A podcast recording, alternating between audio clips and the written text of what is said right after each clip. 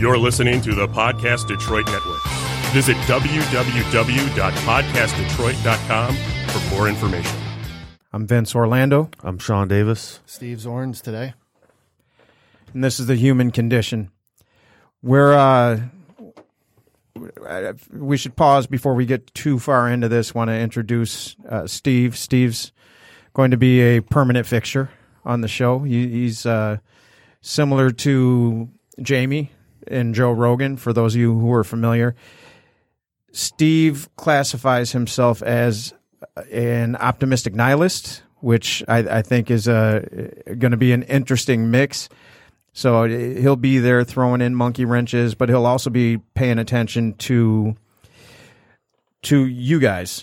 So we'll we'll be able to be a little more interactive now with the comments that come in and phone calls, ideas for shows and that type of thing. We're gonna we're gonna get a lot more interactive in the coming weeks. Um, so Steve, do you you have anything you want to say? Uh, sure. Yeah, I've uh, I've been an- a systems engineer for about twenty years. So, you know, I was I was born on the internet. I've used the internet my whole life. I, you know, practiced with SEO and marketing and stuff like that. So I'm really hoping that I can help out because I love the message here. Yeah, uh, th- thank you. And I, I feel like that's what's important is that Sean and I started this because we felt like there were some things that that we wanted to talk about that we felt others might benefit from. And it really, the whole thing started out as practice. We just kind of came in and started throwing some ideas around and we had an idea of where we wanted to go, but it's kind of taken on a, a little bit of a life of its own, which which is cool. There there's some people that we can say genuinely they're religious about tuning in and leaving comments. And uh, the conversation that happens outside of here is I, I think to me I, I don't know if you agree is the most beneficial piece to this entire thing is that we we come in here and we speak and we we spout out ideas and and then the conversations that happen after the fact I, I, I love when somebody says, "Oh, wow, that topic uh, that that helped me so much. I never thought about that thing that way." And again, we're we're not experts, other than where we are in our own experiences and things that we've been through, and we're we're just brutally honest about them. And if that can help, and you know, it feels good to me. Yeah, same. Uh, so okay, so this week we're we're going to delve into the dark night of the soul. The dark night of the soul is a concept that so it it, it can be can be taken in a, a few different ways. In Roman Catholicism, for example, it, from in a religious context, the dark night is dark night of the soul is metaphorical of, of what happened with Jesus on the cross. Everything falls apart. You essentially lose your life, everything that you know to be real, to where it's my Father, why hast thou forsaken me? On the cross before you can make your union with God. In a spiritual context, the dark night of the soul is, I guess it would be a, analogous to rock bottom, right? Rock bottom. So you have an opportunity, and, and that's really what the dark night of the soul is, even though things do fall apart and you are essentially at rock bottom it is an opportunity for growth. So, in a spiritual context, in a metaphysical context, the universe is presenting you with everything that you need to overcome so that you can make that make that union in a religious context with God, connect with your higher self in a spiritual context. It's really happening for you, not to you. And that's a big concept in, in unity. You know, things happen for you, not to you. Now you have an option in the dark night of the soul. You can play victim. You can stay stuck there. Some people never come back. That's the end of the life. They, they leave this earth plane in a negative manner. Or you step up to the plate and you elevate your frequency. The Buddhists will say, be grateful for your pain this falls into the, the into line with that concept is that once you transcend the the conditions that are before you you can go back and say thank you you know but you have to transcend it first it's kind of a catch 22 in life because if you don't transcend this condition you're going to stay stuck i know i stayed stuck for a long time I was a finger pointer. I blamed the world. Never had anything to do with me. It was always out there. Always had somebody to blame until my son was born. When my son was born, that that ego started to dissipate. But I, I, I was stuck, and I could have died more times than I'd like to even talk about right now. But Have you had one recently? I think I have them. I think I have them fairly frequently. They're just not at the magnitude that they used to be. They're highly nuanced, right? So I'm constantly being presented with challenges that that I need to face so that I can elevate my frequency. So the answer is yes. It's just not it's just not the stereotypical rock bottom what one might Right, think right. of as but but I'm constantly being challenged and I, I think I think I do look for these challenges. That's I'm conditioned now to look for the challenges in my daily life. I'm not I'm not trying to live comfortably, right? I I'm I want to grow. I want to transcend the human condition. I want that. So I think I look for them more maybe they've always been happening. I, I, I but the answer is yes. Yeah, I, you know, well, I- it's it's cyclical. well, Yeah. it is. I mean, that's what Buddhism literally says. Like you, you might find, you might find, uh, what do they call it? Uh, Nirvana. Zen, nirvana. Yeah. But you're only going to be there for a set amount of time. Gotta come and back into the You skin. got to hit back to the bottom. Right, right. It- so the the I'm trying to think of a thing I've been presented with So- recently. You ever look at the hero's journey? Absolutely, Joseph Campbell. That's that's So uh, yeah, yeah. you know, I looked at, you know, it's funny. My Reiki healer like a year ago was like, you need to look at the hero's journey and like, you know, kind of take a look at it because it's kind of like how you do your thing. And if you look at the hero's journey, there comes a point where there is a problem, right? Yeah. And- Threshold. yeah, the threshold, and then, you know, comes to despair, Mhm. has supernatural help or something of some spiritual whatever to assist and guide. Oracle. Yeah, and then makes the switch on the upward, gets the rebirth, and you do it again, and again. Having changed. Yeah, And you- That's the having big changed, thing. having changed. Right. and you know what's somewhat ironic in the way that, that we would that we would classify the hero is that to get to that that oracle you have to surrender. The ego the ego doesn't like that surrender. So you're surrendering yourself into the flow of the universe under these conditions and you're given over to a higher power your higher self. Doesn't matter how you think of it. It's you're giving yourself over something greater than you. Otherwise you you might curl up in a ball. When I was younger, my ego liked to resist.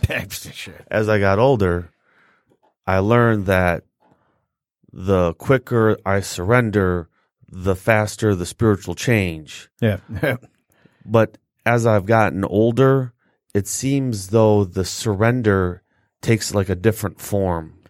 it's not it, it's empowering It, now. it, yeah, it's it's different. You know, it even causes like a depression.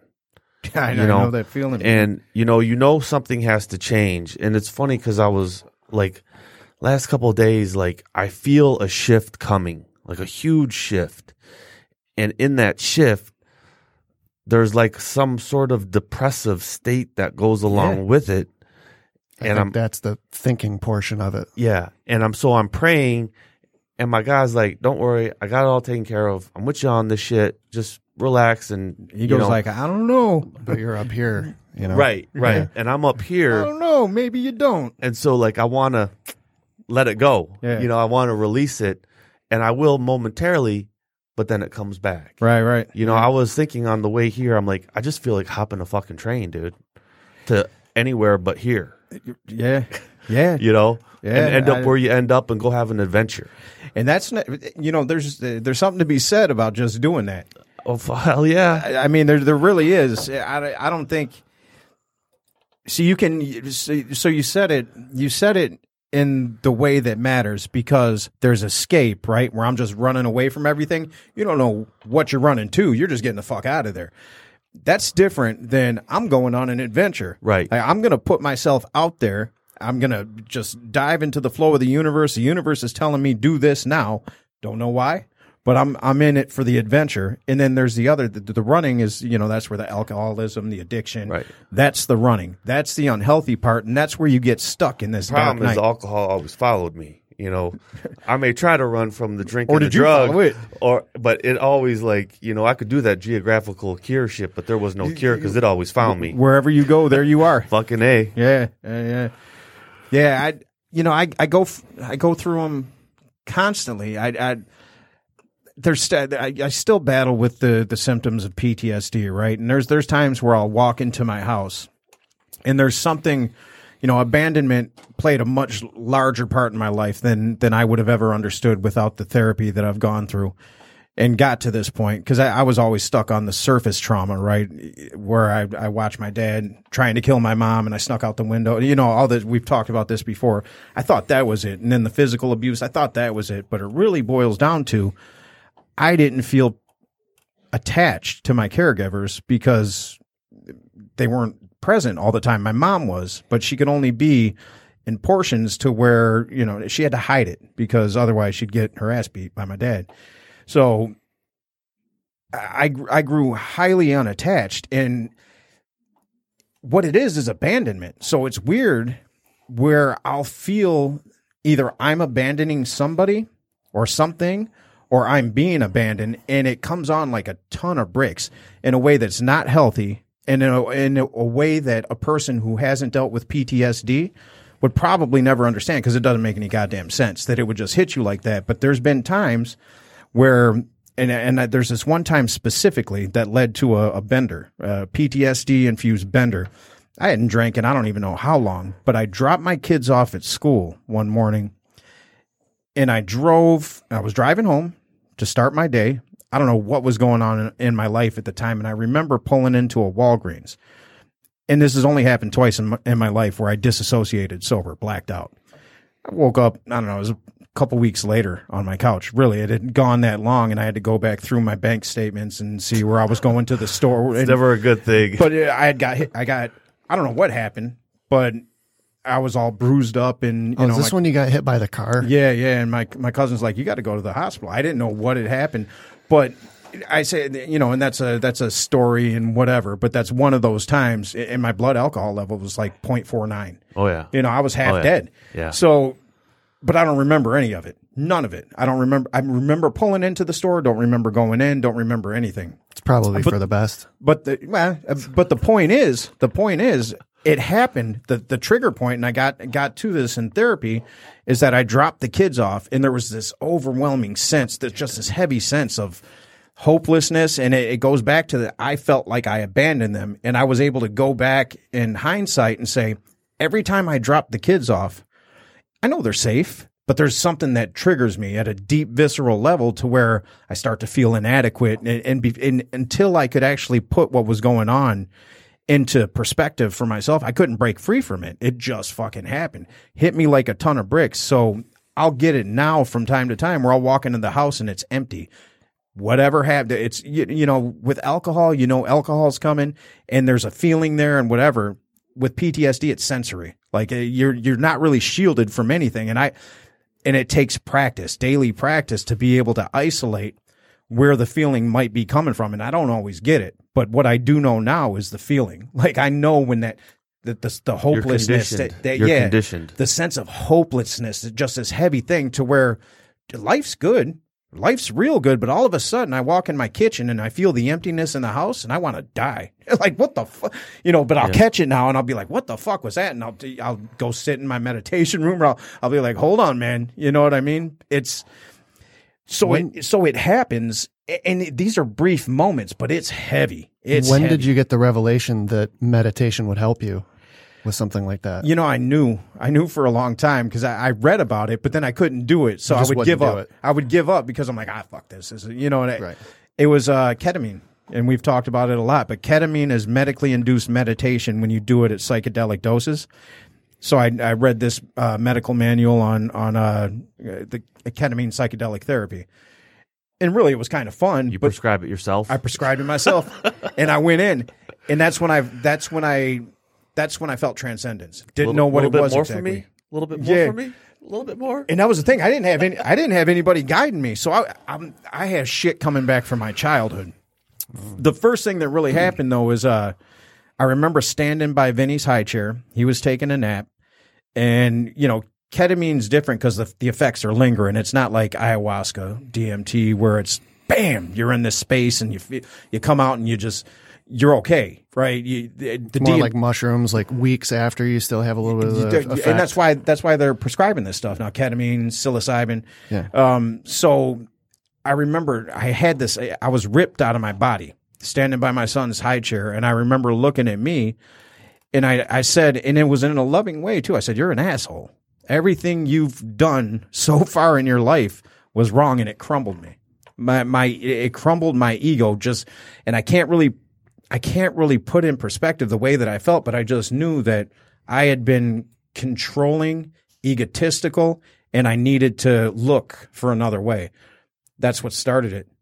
That was, you know, and, life was crumbling at that point. The the film incentive had been pulled. I was probably as poor as I've ever been. I'd never asked for assistance. I didn't even know what unemployment was. I didn't know I was eligible for the shit.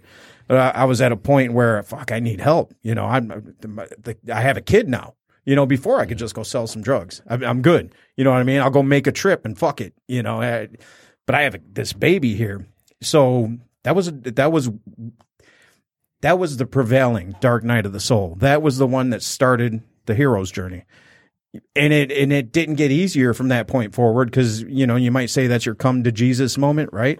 That's when the work started. That's when it got real fucking difficult because now I know better, you know. And for me to run from what I knew better, it took a lot of substances.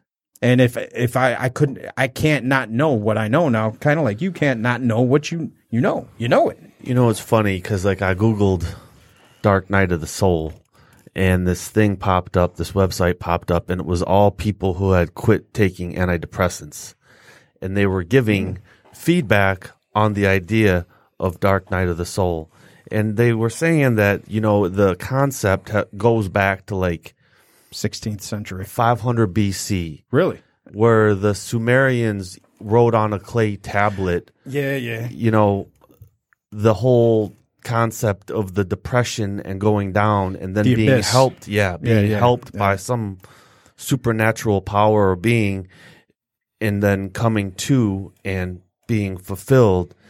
And then they had another thing about the 1600s. I forget some St. John something St. John of the Cross. Yeah, That- yeah. That's where the Dark Yeah. Night was actually phrased. and then they the it was funny because all these cats that had quit their psych meds, uh, one of them posted about uh, Carl Jung I love that guy. and the Red Book, Mhm. and was and, and it said that Carl had wrote the majority of the Red Book during the time his little Dark Night of the Soul time, and uh, talked about how other spiritual entities guided him through that particular phase. Makes sense. And I just thought it was interesting that a bunch of people who had just quit their psych meds are talking about this and blog. It was pretty much just a blog, you know. I'd like to check that out because I, because something happens when you get the the outside chemicals out of the brain when when you open yourself up to the depression because the, Something happens when you quit dairy, you know. well I did chemicals I, I mean the, the, these chemicals that Yeah. come in and do shit to our brain I, but even with the chemicals like, that's the thing is that I, I was only on medication for. I checked myself into a psych ward and they gave me some antidepressants. I'm not depressed. I was no. And he even said, I, I, anyway, that's another story. He gave me that and gave me some Depakote, Yeah. which is serious business for the PTSD. And I remember I had to take it for seven days and I finally got the fuck out of this place, but because they're glorified drug pushers. But it sucked the life out of me instantly. Like prior to that, I checked myself in for obvious reasons, right? So I'm going through my shit, going through heavy, heavy shit. And usually when I'm going through that shit, that's when I'm closest to whatever this is. Whatever Yeah. the source is, whatever my higher self is, when I'm going through the tail end of the shit, not when I'm not when I would, I would be involved in the chemical portion, right? That's the escape portion. And I'm, I'm getting these little instant uh, gratification moments to where I can feel like, oh, I'm connected to something. And then I would go get more and more and more. It was after that part. So I had beat my ego into submission. I had no ego to hide behind anymore because I'd destroyed everything around me, everything around me, it, including myself, the person that I am. I would lay around on my couch and puke and I'd like a fucking slob, you know, completely, completely the antithesis of who I am or who I thought I was. I would be that. So my ego's beaten into submission. I have nothing to hide behind, behind anymore. Now I got to go to the people I love and say, I'm sorry for being neglectful because I was beating myself up. But the, the ancillary uh, effects of that, the collateral damage was, well, I couldn't be there for my kids in the way I wanted to during that time, or the mother of my kids, or whoever was in my life that mattered. So that would happen. The ego would get beaten to submission, and just like that, I I would stop.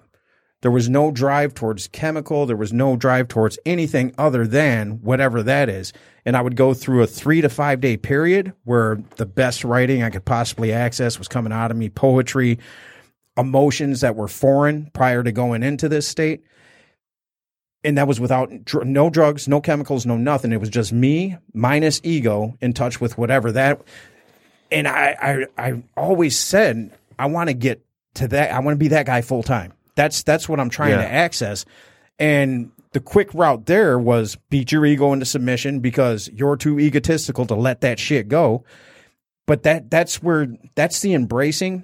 And I wasn't embracing it intentionally, but that's the embracing of the dark night of the soul because in order for it to serve you, you have to embrace the shit. You got to go in head first and say, let's do this fucking shit. Whatever it is you've got for me, I know it's for me. Let's fucking do it. And and I, I've I've gotten to the point now where I can do that. And luckily, it's not shit that's too heavy because I think about the worst shit that could happen to me, and that's that. that what helps keep me on on a straight and narrow path is that I know the one thing at this point that'll rattle me to my core if something were to happen to my kids. And I know the universe consistently has said, I'm going to smack you in your fucking head. You're not using your gifts. I'm going to smack you in your head. I ain't going to kill you. You're going to feel like you're dead, but you better get off your fucking ass and do what I, what you're here for. Get, get in that room and start writing. Do, you know, go speak, go do, do this shit. The only thing that's going to rattle me to the point is, so, is if something were to happen to my kids. So every day I'm like, you're being fucking lazy, man. You're being lazy. Get off your ass. Do what you need to do because you don't need that slap. So That's- struggle. Yeah, and that's the struggle I don't want. So it keeps me motivated to not because I, I I've navigated through a lot. You've navigated through a lot. We all navigate. If we're sitting at this you table, ever do any Kundalini yoga? yeah, and I'm not good at it. No, it takes a lot of work, yeah, don't yeah. it? Yeah, ab- absolutely. But a lot of the energetic stuff that goes on there is on what you're doing is providing a force field. A lot of it is you creating protective energies through these poses and these breathing. I thought the breathing, some of the shit was just out there, it was just hard. Yeah, yeah. You know, like like breathing out, like breathing in and out of your nose as fast as you can, as hard as you can in some gut tightening position. so you feel like you're gonna pass out. And- So hyperventilate. it's something it wasn't hyperventilating, it was just Have you ever heard of box breathing? yeah. That's by the Navy SEALs. It's four seconds in, four seconds stop, four seconds out, four seconds stop. Repeat. Do you do that? That has gotten me out of a lot of panic attacks. It's In in the nose, out the mouth, Either or. four minutes No, hardcore, four seconds. four seconds. four in- minutes, you might die. Shit. If you can do that, you're a. Navy SEAL. Yeah. Spiritual experience, bro. But that's how they get over the very stressful stuff that they have to do every day. breathing is so hugely important and it it's such an an easy thing to do if you put it into practice but it just seems so even to me and I know I read on it I'm educated on on the the effect of the breath and how that levels you and the physiology of it how it opens up the blood vessels and the flow to the brain but I still reject it But you're going to tell me that I'm 40 years old and I don't know how to breathe? right right no it's, it seems ridiculous Yeah. just breathe. I, I remember eh, when I being in being in therapy, you know, when I grew up in in group homes and shit like that, and I, I used to hate when they would say, "Just breathe." I can't breathe. I can't breathe because this motherfucker did this. And, da, da, da, da, da, da." and and I would I would get so pissed off, and now I know, and now I know the effects. Like it, it really is, and I. You do get stupider, literally, because the blood flow changes and your IQ drops a couple points. That's true. When you get angry, you, you get. Res- all I have to do now when I get to that place is it's literally step away and breathe. And and when you come back into whatever it is, if you do come back into whatever you were presented with, it doesn't feel so bad anymore. No, it's just a different form of grounding. Right. You know, Yeah. grounding. You know, there's different techniques you can use. you know, uh, a lot of different healers will say, you know, imagine your feet, putting your feet on the ground, and then you extracting the energy from the center of the earth up into your body while you're doing certain breathing exercises and stuff, and release all that's fucking with you. Yeah, you know, yeah. Fucking with you.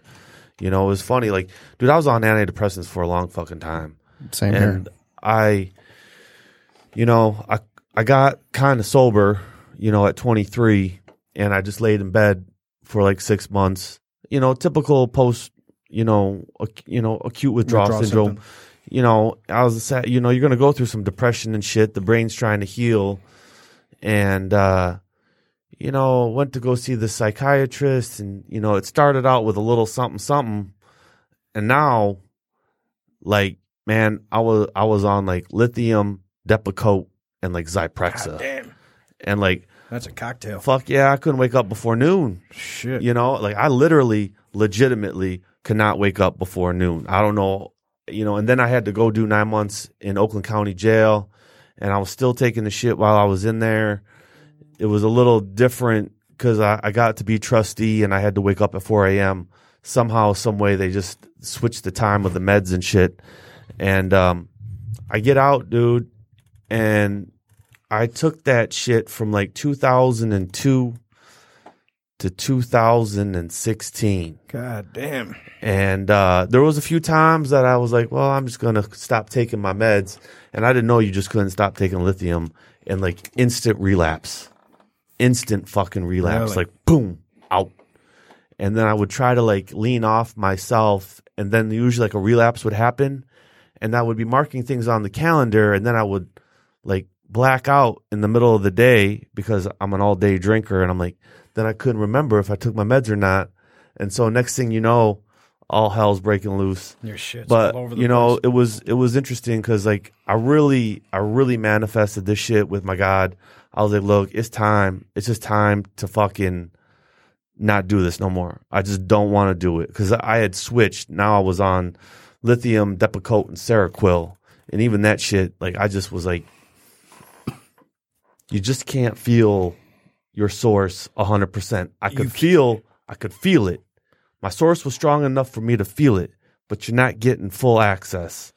You're chemically blocking it. Pretty much. You're, it's the same. So with ketamine, which to me was a miracle that it came into my life in the way that it did, it allowed me to feel emotions that I didn't know existed in me. Like I, I didn't know that I could feel that way about anything. I couldn't identify. Like so like it took me like Either could eight I when I months was- to lean off everything. You know, the Seroquel was easy and the Depakote was pretty easy, but the lithium like you it just took a long time because I was on so much and I didn't have no help. No one gave me any instruction booklet. The only God pretty much was like, I'll show you how to do it. And like the lean off for the lithium was like almost like an eight month process. Damn. And then once I did, you know, you start feeling a little different and there's still like a residual. Yeah. So it took like maybe six months for the residual to kind of leave. And then, like, you know, your emotional type identification process is a little fucked up. Yeah. You know, you you were in zombie land, and I wasn't necessarily a zombie. I just couldn't feel really. But- but I, you're I not just you. couldn't feel. No, I, I wasn't you're me. not- you Yeah, know? no, you're not. You know what's fucked up is they give that to kids too. I remember in group home there were kids that were on lithium, It's Seroquel, huge now, man. It's huge to hook kids on drugs. and this is back when I was a kid. It, so Ritalin. Yeah. I mean, you you you look, guns are a problem, right? Access to guns are a problem. Mental health is a problem. The drugs that people, the band aids that they try to give to people so that you can make society's life a little bit easier. So whatever your your quote unquote malfunction is doesn't bother society. Whatever. There's no coincidence that society finds itself in the space it's in right now. Those pills ain't nothing but fucking throwing a blanket on someone and sucker punching them. I know. I, You know? I mean, That's all you're really doing. but you're but you're whispering while you're doing it. You know what I mean? You're you're sucker This will punching. help you. This will help you. Let This me will hit you again. you. Let me let me. You need the help. And Well, I would say there's still people out there that There have are. literal brain imbalances There are- that they there are. need I know. medication. I know. There are. And I- those are the people you talk to. They're they're like me and you. Yeah. Totally normal, but you take them off of that and they're like in a dark place. Well, and see, here's the thing with with med. I believe there's a place for mm-hmm. meds when the condition is so severe that you need that nudge, but it has to be done with therapy, and that's what. Unless you have the money, that you're not going to get the therapy you need. Who has the time? I, I, it was my son. It was the birth of my son, and then my daughter furthered that. But I had to seek and seek and seek and go through therapist after therapist after therapist, and then I found what I needed here. Okay, time to move on from here, and I found what I needed here. And I work daily. I got a calendar that I mark things off, and a, like it takes such an extensive amount of work. And where does that revelation come to where you feel like number one, I'm worth the work, right? Because for years I didn't feel like I was worth the work. Fuck me. I'm, the majority of people don't want to do the work. and that's the other part. So where does And that pills come? are easy. Right. You know, so I get to that place, the dark night of the soul, right? I'm Take gonna go see my doctor. I'm gonna yeah. take a pill. Take a pill. I'm gonna Take a take a pill, pill. yeah. Pain too great. I need to take a pill. Right, exactly. Change? No. I'll take a pill and I'll keep things status I want to be thin. Give So you me a don't- so you don't I want to be happy. Give me a pill. You don't get to experience the benefits, and the whole point is that well, your ascension lies on the other side. That's where it mm-hmm. is. It's on the other side of the dark night of the soul. You know, it, souls are perfect, right? Energy's perfect, whatever you want to call it. All the all that's perfect. What's beyond the five senses is perfect. If we weren't here, if this human experience wasn't to evolve, whatever that perfection is, wh- what's it for? You know, what are, what are we doing here? Why are we experiencing these things? And you know, a, a, a, nihilist, um, an agnostic would argue, well, that's just how the you know Sam Harris. Sam Harris is far more spiritual than he lets on, but he he would argue, well, that's there's neuroscience to that, right? In order for yourself to get through the shit, you got to come up with this concept of a god, or you know, and there there's there's some validity to that, but not completely, because when you experience out of when you get outside your body, when you experience transcendentalism, there's there's a truth there that can't be refuted. Even if you take God out of the picture, there's still a rhythm to the universe. Well, and that, but You a, know. a neuroscientist, a strict neuroscientist, would say that well, that's all it is. All all you are is this amalgamation of all these different uh, neur- neuron responses, chemical impulses. That that's all you are. You're that's just it. one big ball of light. That's all we really are. Well, light's- an, ener- an energetic piece of light hanging out, tuned to different frequencies. We are, and I get that. But when you when you believe that, you got to believe in something bigger than yourself. Oh yeah. Yeah, you you have to believe in something bigger than yourself, and that's it's really hard. It's really hard to convey to somebody who hasn't experienced the dark night of the soul and what lies beyond that. It's really hard to to even we're speaking in a different language sometimes. You know? People, go ahead. Not everybody has hit rock bottom. And not everyone wants to talk about that kind of shit either. know? Depends on the rock bottom. Yeah. You know, for us, maybe rock bottom was drugs, alcohol was for me. For some women, it might be something really bad. Yeah. So some people literally do not want to talk about it. Well, I know I can understand that. I know Right. specific. Well, the way trauma works, and I know this because I had to learn about myself, and and I'm interested in in neuroscience. I'm interested in how the brain works. But so when when trauma is triggered, when it's severe trauma, you have the uh, the the Broca section of your brain this is this part of the brain right here is is uh, the part that shuts off when you have a stroke. You can't you can't speak properly anymore. You can't you don't have linear thought anymore. It shuts off. So when you're triggered in trauma, this part of the brain shuts off, and the the the weird contrast to that is the Brodmann section of the brain lights up, and they they can see this now with fMRIs. This part of the brain lights up. So this goes offline, this goes online. This part right here, the Brodmann section, that's that's the part of the brain that's responsible for taking an immediate picture. As soon as you see people or anything, that's the part that lights up. It- It's the experience and real time part of your brain. So what's real interesting about the way the brain works is if you haven't navigated your way through trauma to be able to catch that in the moment when you go into a state of fight or flight, you're offline. It doesn't work. And this part is experiencing what it's experiencing through the trigger is the trauma in real time. So these events are playing. They they had these these uh, PTSD patients under the fMRI, and they would speak to them about the event, and that's what would happen. And so they start experiencing this event in real time. Now, looking through their eyes, they know that they know they're in a fucking tube, right? But you can't. It's happening. Like it's. And, and when I started understanding that, it made me a lot more empathetic to the fact that well if your brain just if you haven't got to the place to where you can navigate through that I, i'm sorry. You know what i mean? Like I, i'm s- i'm sorry that that and that's where people the majority of people exist in this state to where they get stuck and you don't know why you're stuck but you're just stuck and you can't get past this point. And it's really not your fault because I got to go back to where I didn't know better, and there's a lot of bad shit that I did, some shit that I'm embarrassed about. You know, I, I was mean and and controlling and all, it, but it, my my brain, I, I couldn't get outside this space until something made me get outside that space. How do you make somebody do that without trauma? Don't and that was it's your empty room. That's that's the thing that you were feeling when you walked into the empty room. Like, right? children in, weren't re- there. in real time. In real time. You were re-experiencing it at a bodily brain level, but you weren't seeing it. Couldn't see it, but it was it was there. It But was you had all happening, whatever actions. it was, and I can't put my finger on it completely. You know, Eastern philosophy, they believe that the trauma is stored in the body and it's even stored in your organs. absolutely Uh, engrams. Yeah. And that's why, like, you know, uh, one of the senior clinician supervisor dude's been doing like, you know, martial arts for like 40 fucking years, probably long, longer than that, since 1970, 1969.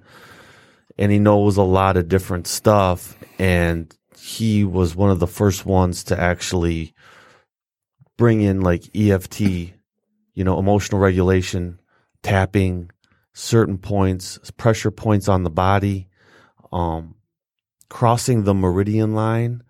What happens is, is my trauma is stored back here.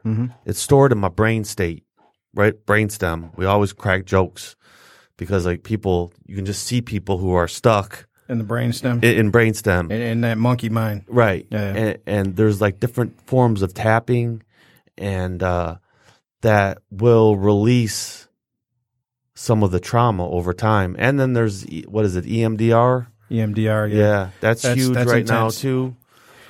And you know all that is all EMDR is EFT, but EMDR especially and cognitive processing therapy. It's what I've learned from experience is that if I don't if I don't put myself in situations that are going to open up new neural pathways, and this is what EMDR is, it's a trick. It's a trick that you play on your brain that opens up neural pathways that have been shut down.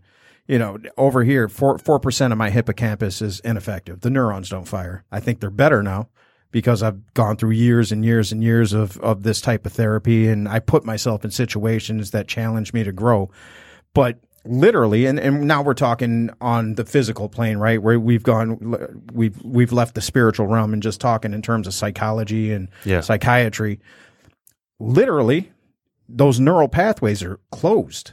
They're closed. You don't have access to them. And uh, who was it? Uh, it's Frankl. Frankl talks about the space that you have between stimulus and response. It's very small to begin with. And the more trauma you experience, the smaller that, that space gets, but there's still something there. And then you get to the, the point of the schizophrenic. Well, it's not there anymore. Now, now you need some meds to open that that shit up because there's nothing you can't talk to that person. They've been completely shut down. But in trauma, you have a little bit of that space there. That's why chemicals don't work. You you can't you can't use chemicals because you even if they're chemicals that the doctor prescribes because you don't have that response time. It's not you. That's the that's the emptiness that you feel. That's the that's the not you that you feel. You, you you've taken away that response Empty and spaces. and you're sedated, right? So now society society doesn't have to deal with whatever it was they thought you were an asshole at doing or you were too disruptive or you couldn't sit still in your seat or whatever the fuck it is. You- we you're disrupting the rest of us. Let us sedate you.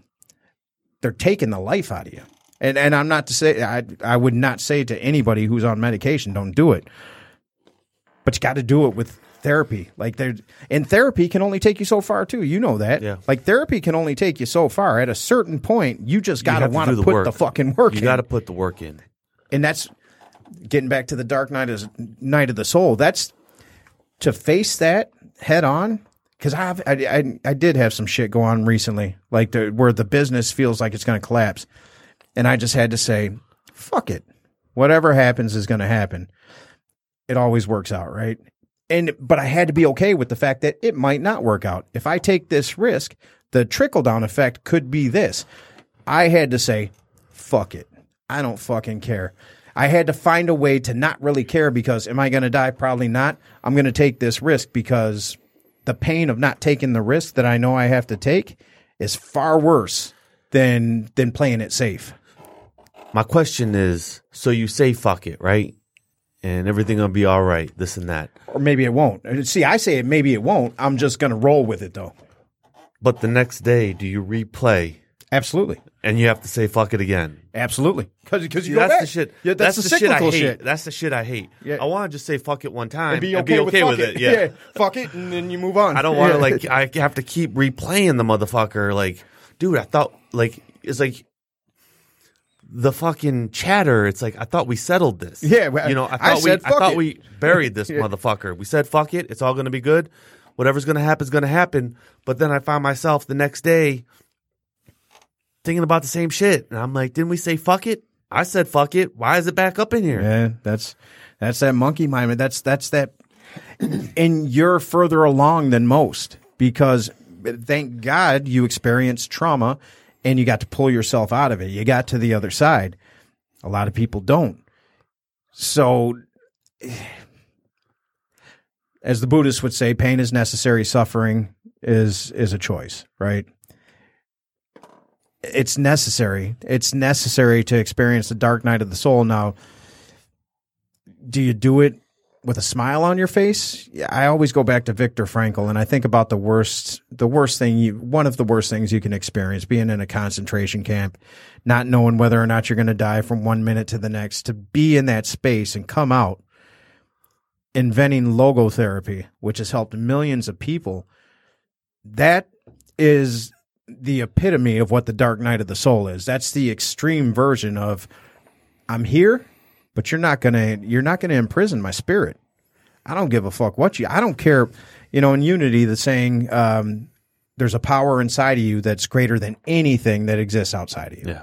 There- it- which is true. And if you go in, you can navigate your way through anything. And Viktor Frankl, you know, Man's Search for Meaning. If you have a why, you you can you can overcome pretty much any how. But people lack the why. You you get caught up in in the depression, and the why starts to dissipate, and now you're just stuck. So why not pop some fucking pills? Why why why not? uh, That's that- the fuck it. That's Right. that's most people's fuck it. and uh, yeah, that that's the negative fuck Yeah. it. Because I with PTSD, my fuck it was always negative. Fuck it, I don't care. I don't care if I die. I don't care if I do this. I, I don't give a fuck. Made for some good stories. But then the thing is, you don't die. You just create a shit ton of suffering Shit. and mess and like. suffering's a choice. Yeah. Now why did I do that? Right. Because I said fuck it. Now now I now I have to clean this up. Now it's fuck it even more. Right. And fuck it even more until you can't fuck it anymore. It's either well, okay, I gotta leave the earth plane. Yeah. Let me take my own life, or let me get my shit together. That's not always true either. No. You know, it's not always true. Some people will go their entire life and then they get to their deathbed and and that's when the revelation comes. I wonder what that feels like. To go your entire life just being miserable. Being miserable and Well, we've all met them. you know what I There's people like that. but you know Yeah, what though? yeah. As I think about it, it probably feels good to have that one moment of peace. To to get to I'm out place. this bitch. Yeah, yeah. I'm out this bitch. Yeah, I remember I used to be deathly afraid of flying, and there's a, there there was this one flight that I I flew because I had to, and I remember coming back from uh, New York. It was a short flight. In my head, I could justify short flights because well, it's so short you couldn't possibly crash or anything. You, You go up, you go down. It's a quick one. yeah, so so I, I I could get past the nerves, but I remember this one flight we dropped. I think it was like ten thousand feet almost immediately. Everybody was uh, clutching hands and scared. oh my god, that's my nightmare. it was so I thought it was mine too. Other than coming out of these these PTSD alcohol infused benders where I got where the ego was gone, other than feeling the unconditional love that I feel for my kids, I don't other than the the psychedelic experience with with ayahuasca mm. and I don't think I've ever been more at peace is when I said fuck it and it, that was a real healthy way. I was just okay with the fact that I have zero control. That's surrender.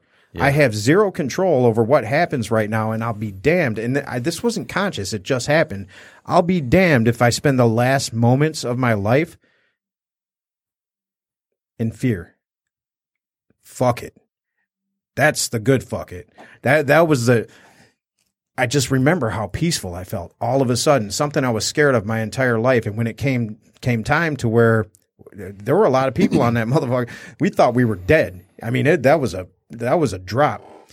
Shit hitting the ceiling, and Yeah. and it was just like, You know, that's a that's a very common thing with plane crashes actually. So there's there's documentaries about this of plane crashes where people survived. And, you know, they interview everybody that survived and said, you know, was everybody running around? Was it bedlam? And they're like, no, everybody was calm, very calm. There was a lady over there on fire, just sitting there on fire and not going like this or anything, just on fire. that's the, that's It's, there's an acceptance about your fate. Acceptance, When your surrender. fate is five minutes away, there's a lot of expe- acceptance. now think if you could live your life like that. If you could walk into these challenges Every day. every day, walk into these challenges and and and in the, the the peaceful way. Fuck it, fuck it. Whatever happens, happens. And that you know what that takes. That takes absolute faith in that things are happening for me, not to me. You got to get out of the victim mindset. I lived in that victim mind, mindset for so long. Oh, why me? Why me? Why did I grow up like this? Why did this happen? Why why can't I get this right? And it led straight to the abyss. It just causes time. anxiety because you feel that your life is wrong. It's the rather than the things happen happening to you were wrong. Your life is wrong, And you give and up you your continue power. to act like that Well, you- forever or you- behave like that. You completely give up any power you actually do have by blaming the world outside of you. Because if if every everything that you are and everything that you've experienced is as a result of everything out there, how the fuck you can't change it? You have no power to change it because it's not you, right? I can't live that way. I, I have to take responsibility. I have to find a way to to give that peaceful fuck it. That's what I want every day. I don't have much interest in any. I used to be money driven. We talk about it all Yeah. the time. Money driven, women driven. You know that power driven, fame driven, driven by all these things that mean absolutely nothing to me now. I love the the uh, Charles Bukowski quote, and I'm paraphrasing, but I have I have zero interest in things that have no soul. None. Like when when I'll sit in some of those motivational classes sometimes, and well, what do you want to do? Just want to be a light. What does that mean? I just want to illuminate my space every day. I want to find a way to illuminate my space a little bit better than I am today. I just want to, and before I go, I would like to have, I would like to embody Christ consciousness, whatever that is, that that that space on the other side of the dark night of the soul, that space just before you you come into that that divine union with whatever that source is. I want to feel that. That's the goal. I don't, I don't have much else that I want to do. I think it's pretty you don't flighty. get to feel that twenty four seven. no, no, but I want to feel it once. You know, You, maybe I did when that plane was going down. I think don't we feel it. I think we come through times in our lives where we feel that peace.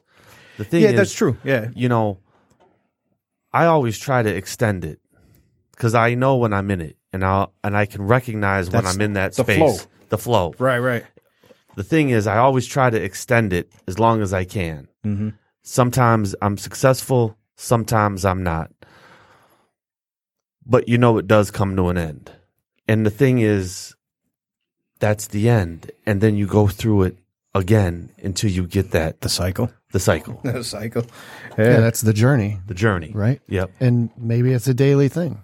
Well, and that's what Yeah, you. absolutely. That's really what you have to embrace. Because you wake up every day, you go to sleep every day. It's the same thing over and over unless you change something about it. You gotta change it all the time. Well, and that's that's the concept. So non- non-attachment gets a bad rap. When I talk about non-attachment, there's people that don't want to hear that. Girlfriends don't want to hear non-attached. What does that mean? You're non-attachment. Yeah, you you know what I mean? Non not but non-attachment. All to me, non-attachment is an extremely romantic concept. Even though it can seem nihilistic, I'm not attached to anything. It's not that. All non-attachment is for me, and I believe in the ways that the the Buddhists perpetuated the concept, is the embracing of per- impermanence. I know that there's only one absolute truth to this human experience, and that is that everything here is impermanent. Try to fall in love with that. And that's hard because you think, of, I think about uh, what if, what if something were to happen to my kids, right? How can I embrace that? You got to. You got to because these things that you can't control are going to get thrown at you often. And the only way through it in a way that's peaceful to where you don't have to suffer, you might have to feel pain, but you don't have to suffer, is by embracing impermanence. We're Earlier, the, the signal here. We got a few signal. minutes. So we Right. gotta, we're about We're, to we're wrap it up. cutting it. Well, thanks, brother. I appreciate it. I'm glad you're on board. Thank you. Yep. Nice to meet you. Keep Thanks the for the comments coming in. Um, we're uh, we're taking it up a notch. So be ready for for the next level.